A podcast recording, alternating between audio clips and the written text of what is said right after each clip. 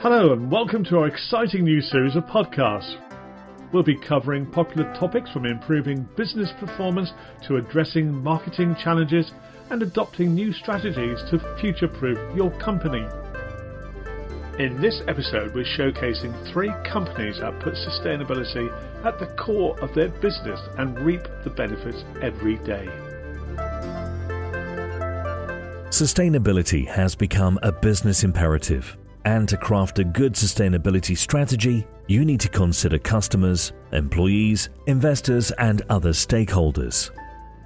The simple fact is, companies that don't respond may be left behind corporations and small businesses alike have the opportunity to make sustainability a part of their purpose and find a route to profit that does no harm.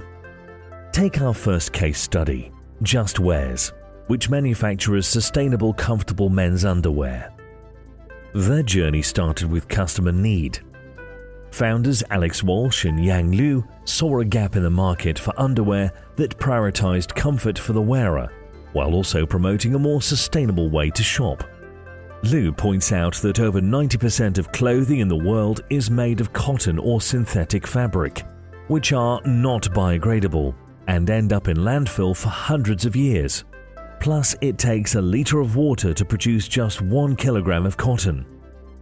Just Wears is made from a biodegradable fabric called micromodal air, produced from trees, which lasts longer than cotton is 50% more absorbent than cotton and dries quickly.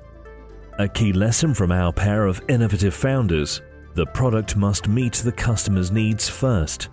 The added value of being sustainable comes after. Purpose is right at the heart of our next firm, 55 Redefined. They aim to tackle ageism in the UK, particularly at work, through platforms like an over 50s job board and employer focused accreditation and training. Research has shown that in the US and the UK, nearly 4 in 10 employers will not consider hiring an over 50s candidate because of perceived medical issues. In fact, an over 50s candidate is 200% less likely to be off sick than an employee in their 20s. On top of that, the working age population is shrinking, a child born today will live on average to about 103 years old. Combine that life expectancy with record low birth rates in many regions in the world, and we have a huge social challenge. 55 Redefines founder and CEO Lindsay Simpson says that age inclusivity has a positive impact on a workplace. Companies that proactively attract over 50s or 60s into new roles see a reduction in attrition of their existing workforce because people are no longer feeling that they're going to be pushed out the door when they reach a certain age. Intergenerational diversity, in the same way as diversity in every other characteristic, also makes for better business decisions. And that brings us to a fundamental point. Sustainability shouldn't be seen as a cost of business but as a top priority. Our third case study, Al Bayader International has found that their sustainability initiatives, including a solar farm and water treatment in the UAE, are cutting costs for the business, not creating them. CEO Nadal Haddad says that many of their big customers would not accept a company like them on their supplier list if they were not sustainable. It's not an option, he says, it's part of the business ecosystem. Al Bayader provides sustainable food packaging solutions, and it also gives back. With some of the excess water from its water treatment facilities at a factory in Jebel Ali, Dubai, it has created a botanical garden.